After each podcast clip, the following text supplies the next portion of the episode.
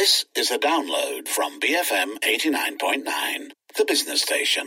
By the book on BFM 89.9. Hello, everybody, and welcome to By the Book. I'm Lee Chui Lin. With me is my fellow stylish language enjoyer, Sharmila Ganesan.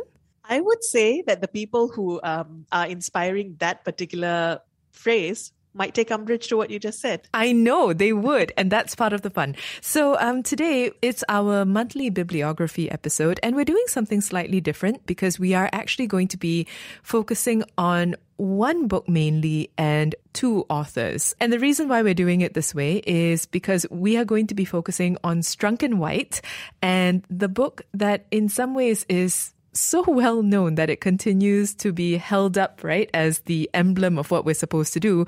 We're going to be talking about the book that they essentially co-wrote in a weird sense, The Elements of Style, which was published in firstly in 1920 and then later on in 1959. So I think Elements of Style is interesting for anyone who's a writer or who works with language um, because it's almost uniformly recommended as the book you have to have read, right? Um, it talks about how to write, essentially, how to use language in the most effective and economical, I want to say, uh, way. And it's been immensely influential. It's also not without its share of detractors. And I think, particularly if you were from America, or grew up with American English, or learned under the American system, it's really formative. It's essentially probably the first style guide or textbook that many people would have turned to when they learned to write in English. It is famously an extremely slim book. When it was first published, I think it was under 50 pages, and it was initially something that was cobbled together or put together by William Strunk Jr., who was a professor in Cornell University. And it was meant really for his students. It was meant to, to teach university students how to write well. I imagine born of the frustration of many a college professor who tired of reading essays, you know, that just did not have the elements of style.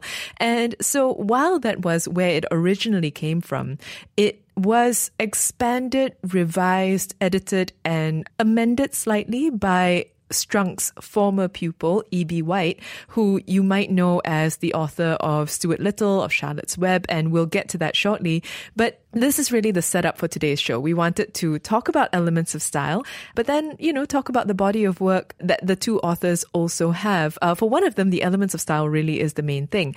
And so to come back to, to the book itself, I thought we could spend a bit of time talking about like you said, right, how it is a book that is still immensely loved, but also in some circles really reviled. And I think it comes down to whether or not you view it as a guidebook that is there to offer structure and scaffolding, or whether you view it as a rule book. And ultimately, how you feel about the book is going to depend on where you land on that spectrum it's tricky, right? Because language is not static; it evolves as well. And this is a book that that was written decades ago, and so in many ways, the way people write and the way people use words and structure sentences have changed, have evolved. So some parts of it, I can understand why the book might feel like it's a little bit archaic. But on the other hand, um, as someone who came to it later, so not as someone who had my initial uh, approach to writing shaped by this book, but as someone who came came to this book after I had already sort of set in stone in some ways, I found this book really useful in quote unquote correcting myself or sort of picking up tips on how to make myself a better writer, make myself sort of better at how I use language to think about the reader to a large extent, which I think is a huge focus for this book. Because if you think of the rules that they talk about, um, things like be concise, be clear, don't use superfluous words, um, all of which I seem to be doing now, these are all rules that are useful in most circumstances if you're a journalist if you're a manager writing memos so i i'm on the side of seeing value in this book still although i can see why people criticize it i think it's part and parcel of being one of the most influential books in in this century, right? It, it just comes with that because oh, this century or the last. But the point is that it comes with that. When you have a lot of influence, when a lot of people have had it thrown at their heads by irate teachers, then of course you're going to get this sort of reaction. I will just say that if you are unfamiliar with the elements of style, it essentially puts together a sort of how to, a sort of how to do it best from William Strunk Jr. first. Uh, E.B. White later on kind of amended as mentioned and he added an, he added an introduction and he also added a segment on writing, which was basically how to apply said rules, but it had, let's see, a list of common word usage errors, 11 rules of punctuation and grammar. That's the one that's most hotly contested, I think. 11 principles of writing, 11 matters of form, 21 reminders for better style. So as you can see from the way it's structured, it's really meant to be accessible and immediate. And that's also the style of writing and language that it pushes.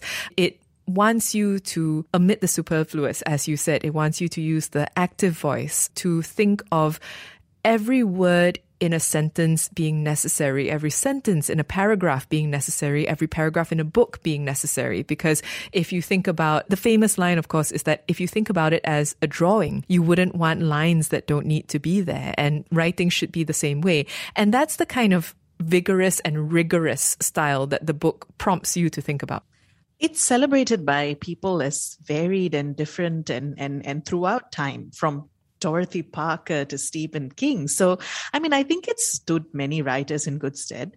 Uh, I also really like the the story of how the book came about and how it became from just a Strunk book to a Strunk and White book, because um, essentially Strunk had been teaching with this book for um, to his students, of whom E.B. White was one of them.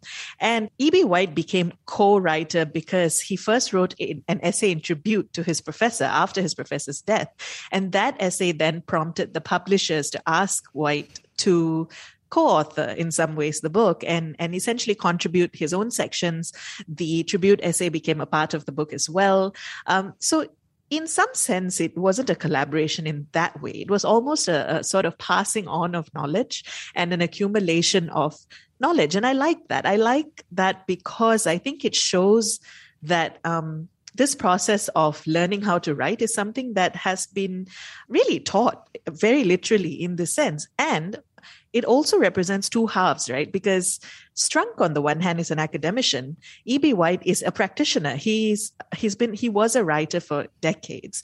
Uh, by the time he wrote, or, or rather wrote his segments in this book, he was already a well-established writer. So I think he adds to it the practical applications of the academic aspects. Um, I love that you mentioned practicing writer because I think, you know, we forget that, of course, there are many forms of writing. Not everybody can go out to a cabin in the woods, light a candle, and, you know, sit there in their personal writer's retreat for three months, emerge with an opus. Instead, E.B. White, yes, of course, and, and he wrote very famous children's books, which we'll get to shortly. But he was also a very, um, a staff writer for the New Yorker at a time when the New Yorker was just really starting to come together and you know he was part of the building blocks of what it now is. And so he was uh he was someone who actually earned his living by writing every day. So this idea of practitioner is an important one. And uh, something else i wanted to bring up was that eb white had forgotten about the book. So the students um, william strunk jr students all called it the little book right? Because again it was a very slim volume. Literally fit into their pockets. That's the idea that you can yeah. just carry it around and whenever you need to write an angry letter to someone, you pull it out. And and he had by the time that he was asked to to revisit this, he had forgotten about the existence of the book, which I think is just a lovely touch.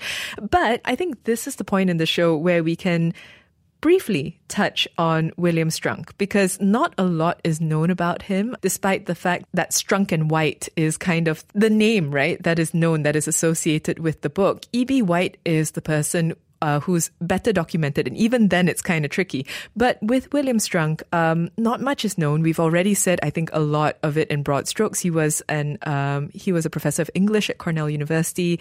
He was born on July first, eighteen sixty nine. He passed away September 26, nineteen forty six. So again, before um, the better known version of Elements of Style was published Interestingly, he is, of course, known for being a language professor, but he um, also taught mathematics and, you know, in his specialization in things like morphology and philology. So I think that gives you a really great indication of where he comes from this sort of ordering of language and the need to make sense of it and to establish rules. And I think that comes out really well um, in the in the book in the way that it's structured. It's the 11 this and the 21 that. But yes, I don't think there's very much much else that's known about William Strunk other than his contribution to one of the best known language guides. And also his qualities as a teacher, because mm. that was something that was often talked about.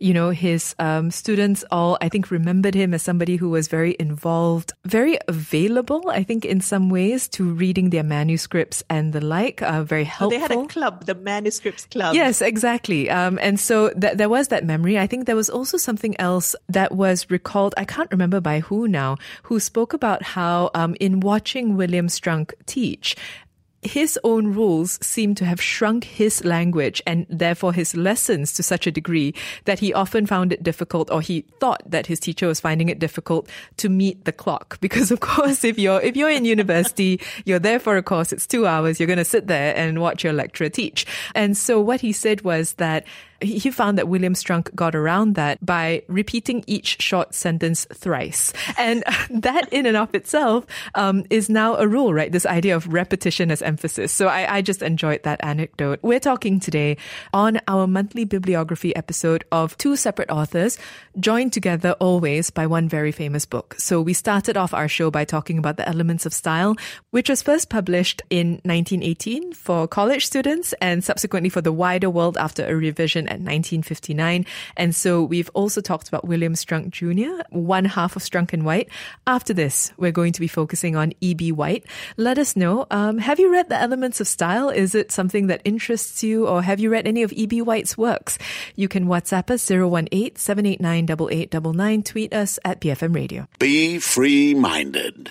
BFM 89.9. Hello, everybody. You are listening to By the Book with Lynn and Sharmila. And today we are talking about the two authors of The Elements of Style on our monthly bibliography episode. And it's kind of fitting and also kind of strange that it's taken us this long to get to Elements of Style since it's such a foundational building block for so many authors. In fact, the authors that we've already spoken about. So we talked earlier about William Strunk Jr., who was an English professor at Cornell University and the person who originally originated elements of style. Let's now talk about the man who was a student and went back in, revised, and added on to it, E.B. White. I have a confession to make that for a fairly long amount of time, I didn't realize that the White of Strunk and White and E.B. White of Charlotte's Web was the same person. I get that. Uh, yeah, and and when I found out, I was actually honestly quite mind blown.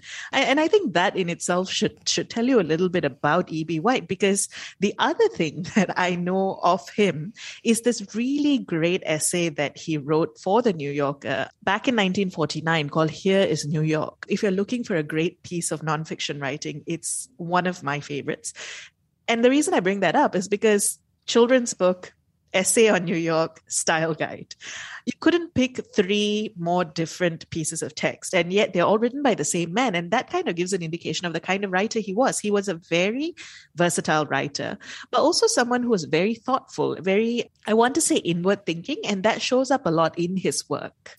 So, coming back to elements of style, right? I think that one of the through lines of E.B. White, who whose full name, by the way, is Elwyn Brooks, which I really like. What a what an American name of a certain age. But the whole focus on simplicity, I think, is part of the reason why uh, when you read Stuart Little, Charlotte's Web, Here is New York, and elements of style. The through line there is somebody who is simple, direct, and also somewhat melancholic. I, I think that mm. there is a melancholy strain through a lot of his writing. There was a quote, I think, uh, of him saying that writing is never fun.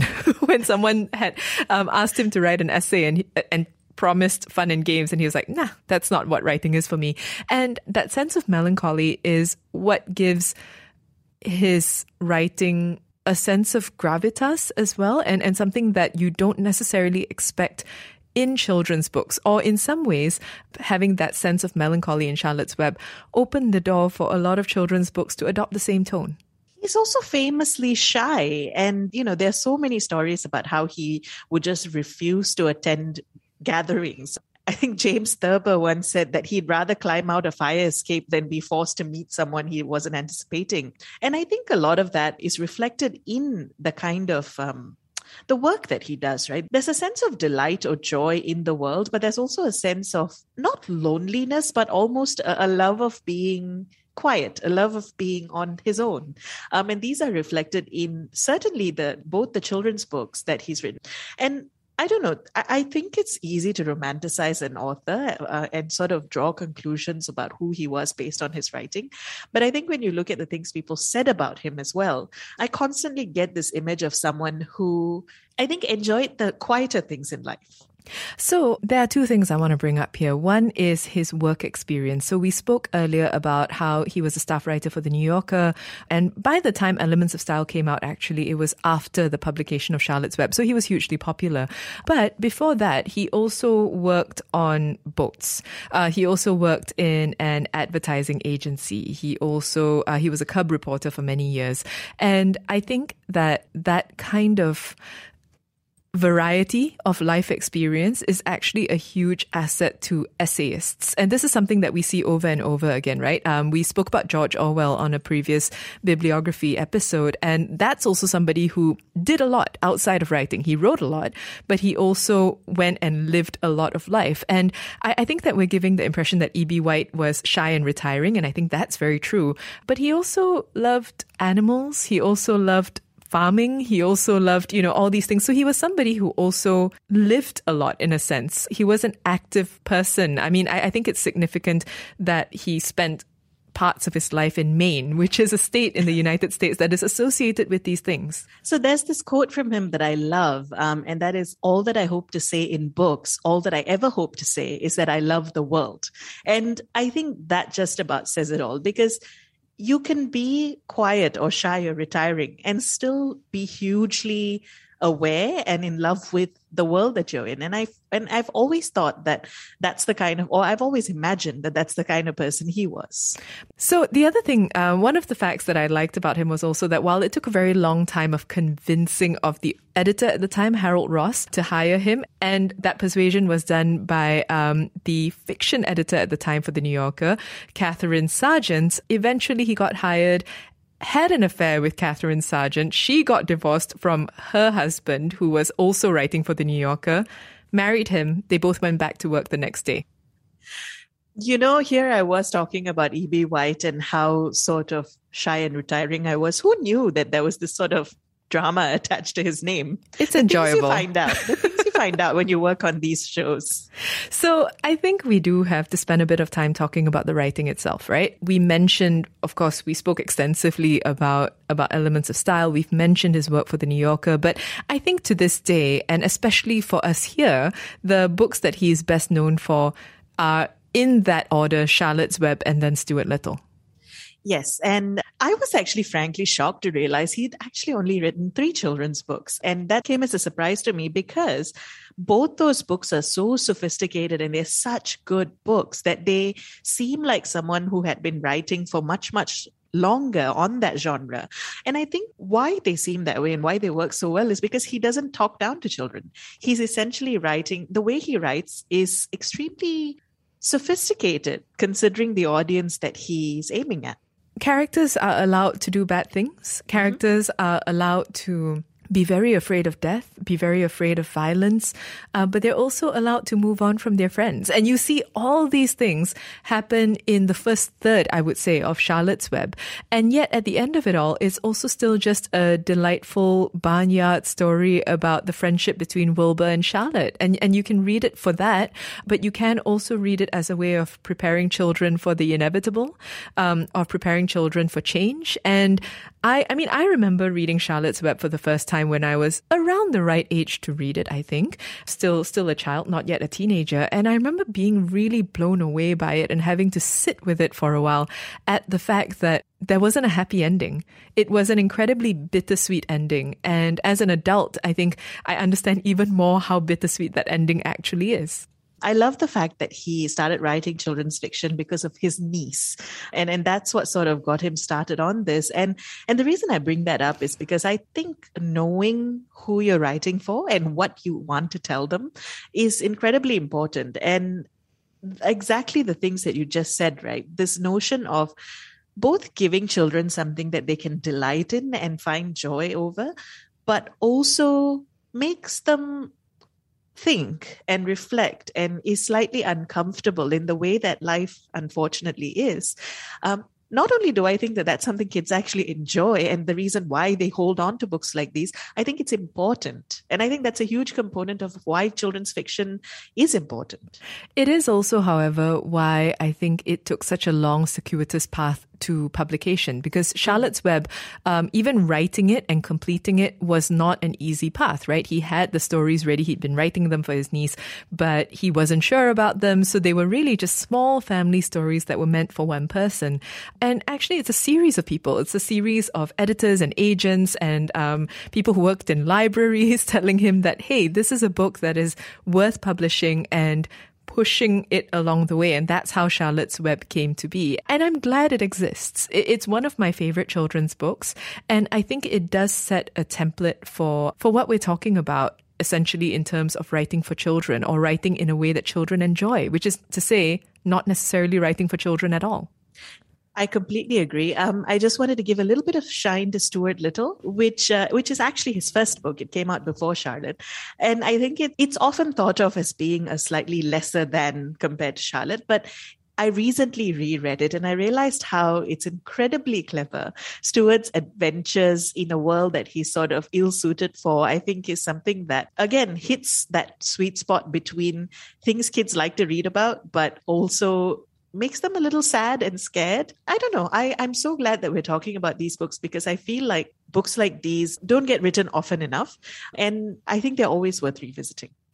So that is our bibliography episode, at least before we get to the bit about adaptations, that has been focused on one book and both its authors. So we started off talking about elements of style and then kind of trod all over its principles in many ways through the course of our show. Um, but we also spoke about both its authors, Strunk and White, William Strunk Jr., as well as E.B. White. Let us know, have you read Elements of Style? Have you read any of E.B. White's books, especially when you were a kid or to your children? You can WhatsApp us 018 789 8899, tweet us at BFM Radio, and write to us at buythebook at bfm.my.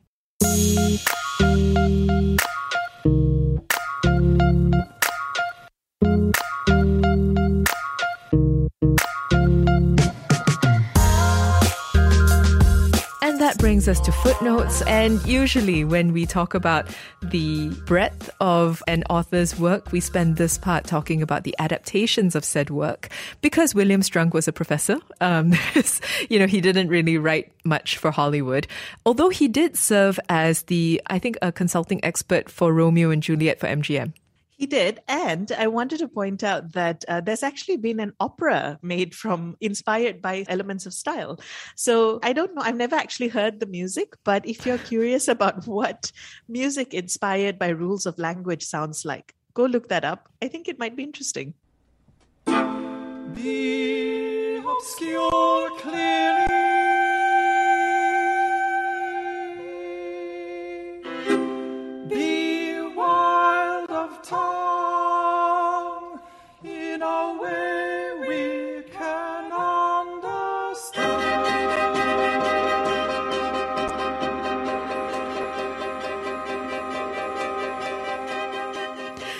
So, having said that, I think the better known adaptations um, are probably of E.B. White's work, specifically of the two books that we were talking about at the end there, namely Stuart Little, of which there's been one, two, and three actually. You're invited to meet the newest member of the Little family. Attention, everybody. This is Stuart. Hello, everyone. Are you all nuts? He's a mouse. They introduced him into their world. Well, it's just about everybody, except for. Snowbell! Drop him right now! Spitting right out! And Charlotte's Web. Salutations. My name is Charlotte, Charlotte A. Cavatica. Hi. I've never met a spider before. What are you doing? Making breakfast. Do You eat flies? No, I drink their blood. Uh, please don't hurt me.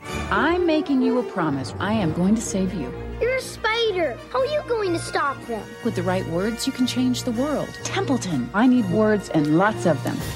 I must say that I haven't been the biggest fan of the adaptations, and that's not because they're inherently not great. Um, Charlotte's Web, in particular, is actually really good, and I like Stuart Little because Michael J. Fox's voice work in that is just really great. But I think there's something about the subtleties of both these books and and the language and the way E.B. White writes that just doesn't translate onto screen. Um, it it feels like a paler imitation of something that you know is much stronger. Yes, and I, I think it's just mistaking the books perhaps for something fun and fluffy when they're mm. not. I think the fact that both books involve animals makes the adaptations very deceptive um, because Stuart Little is in some ways not really about a boy slash teenager who is stuck in the body of, of a mouse. Um, you know, it's, it's really about not belonging and about finding finding your people, finding a bird who will protect you against a murderous cat. You know, mm-hmm. it's it's more about that really than it is about what it's like to be a mouse. But but of course, when you translate that into into Michael J. Fox voicing a mouse, you're, you're going to focus on that instead. And especially when you have a rather delightful cast. The movies do have a very good cast. Um, but I think that they miss the mark in terms of that melancholy that we're talking about and instead default to a sort of Disney fluffiness that just comes in whenever we talk about animals. And the same is perhaps true of Charlotte's Web. And I wanted to say here that the original illustrations for Charlotte's Web apparently featured a spider with a woman's face, and E.B. White needed to tell the illustrator just draw a spider. That sounds terrifying. That's what I'm saying. And I think that the movies should have gotten that instruction too. so the the sad part with the movie is that Julia Roberts' voice for Charlotte is actually really nice. I, I, I enjoyed that version of it, but I didn't like the way Charlotte looked. I didn't particularly like the way the movie toned down some of the more existential, melancholic aspects of the story. Uh, and again, yeah, you're right. I think at the end of the day, they they don't realize that it's okay for movies to be complex and complicated and still be children's stories.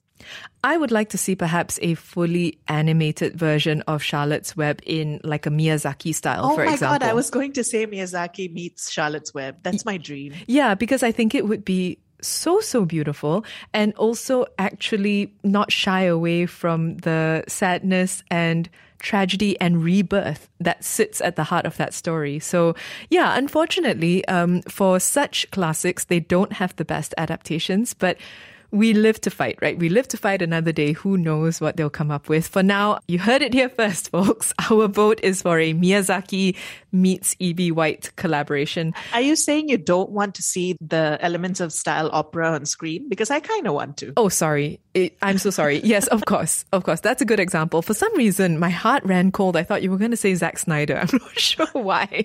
thought you were going to say you wanted to see Zack Snyder do I, Stuart I Little. Meant- little bit of darkness, not blinding darkness. So, this is where we're at. Let us know if you enjoyed the adaptations of Stuart Little and Charlotte's Web that have hit our screens. Um, but also let us know if you liked the books, if, if they were important books to you growing up. You can WhatsApp us 018 789 8899, tweet us at BFM Radio, and write to us at buythebook at bfm.my.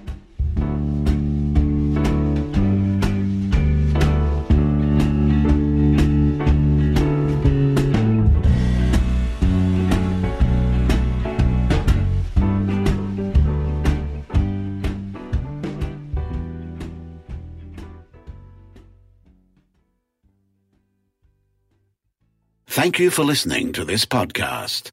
To find more great interviews, go to bfm.my or find us on iTunes. BFM 89.9, the business station.